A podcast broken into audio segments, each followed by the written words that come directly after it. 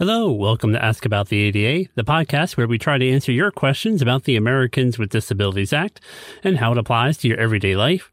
These are often questions that we get at the Northeast ADA Center, so hopefully you'll find them useful for yourself as well.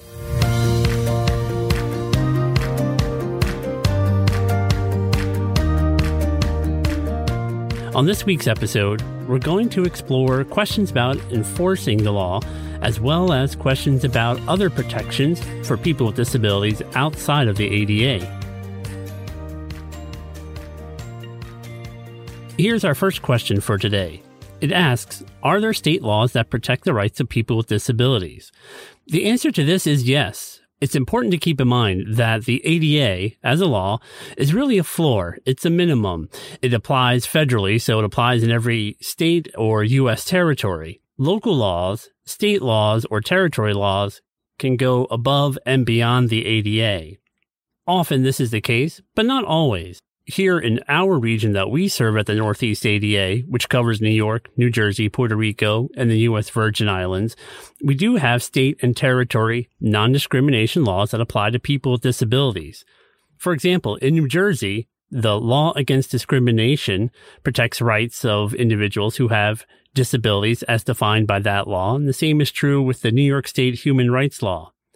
Keep in mind, though, that these state laws are going to be a little bit different than the ADA is. So, for example, in New Jersey, the law against discrimination covers employers who have one or more employees. And if you remember, the ADA covers private employers with 15 or more employees and all state and local government employers. By way of contrast, the New York State human rights law covers employers who have four or more employees. So again, each law is a little bit different and you have to research and find out what applies in your area, in your state or territory. And your local ADA center is a good resource to reach out to to find out more about your local laws related to people with disabilities.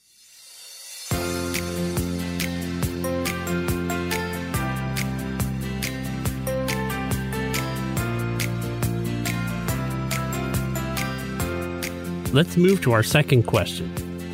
Are there any state or federal agencies that actively enforce the ADA? The answer is no. The Americans with Disabilities Act is a complaint driven law.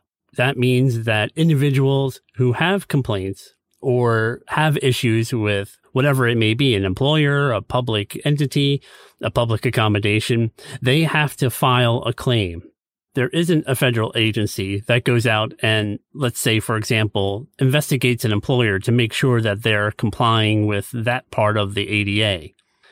As I said, people with disabilities have to file complaints, and there are different federal agencies that enforce different parts of the law. So Title I, which deals with employment, is going to be enforced by the Equal Employment Opportunity Commission. Most of Title II and Title III of the law which deals with public entities, that's state and local governments, or public accommodations, which essentially are businesses, is going to be enforced by the Department of Justice. Transportation issues often will have to be enforced by the Department of Transportation. And there are other federal agencies as well. But the primary and most commonly asked about resources in terms of enforcement are going to be the Equal Employment Opportunity Commission and the Department of Justice.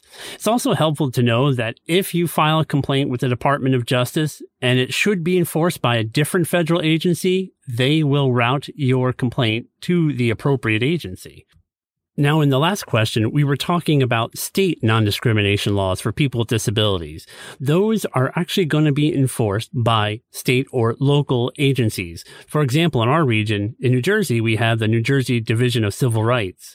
Or in New York State, we have the New York State Division of Human Rights. Those are the enforcement agencies in those states who enforce the local non-discrimination laws. And you have to find your local enforcement agency Again, your ADA center can be a great resource to help you locate those places.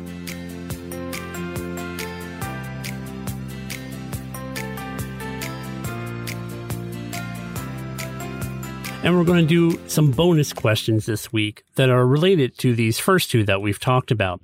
We are often asked, if I decide to file a complaint, will it be anonymous? And let me address the situation in terms of the Equal Employment Opportunity Commission and the Department of Justice.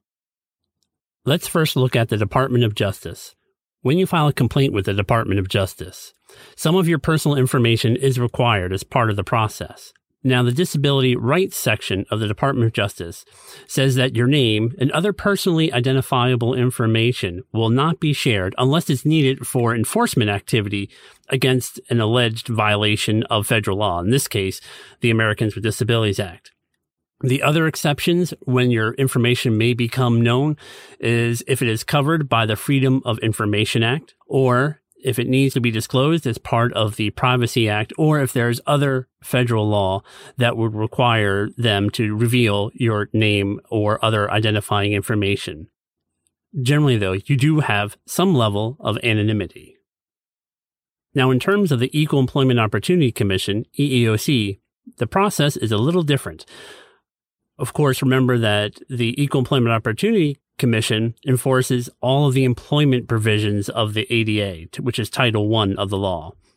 Once you file a charge with the EEOC, they do let the employer know that an individual has filed a case against them. They have to do this so that the employer has an opportunity to address the charge.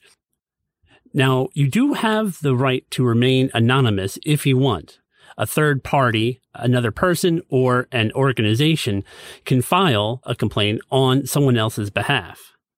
Now, when this happens, the EEOC typically will not reveal who the charge was filed on behalf of. However, they will share who was the person who actually did the filing itself, that organization or that third party individual.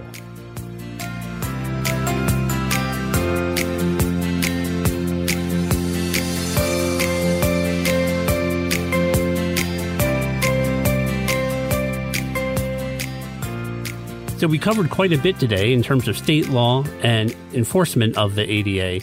If you have questions about any of this or other questions related to the Americans with Disabilities Act, I hope you'll contact us here at the Northeast ADA, 1-800-949-4232. That telephone number will also lead you to your local ADA center if you happen to live outside of our region. Please feel free to visit us on the web at northeastada.org. Look for us on social media Thanks as always to Grace Fairchild for producing and editing the podcast. Thanks as well to Peter Quinn of the Yang Tan Institute for doing final edits. And thank you all for being a part of our conversation together.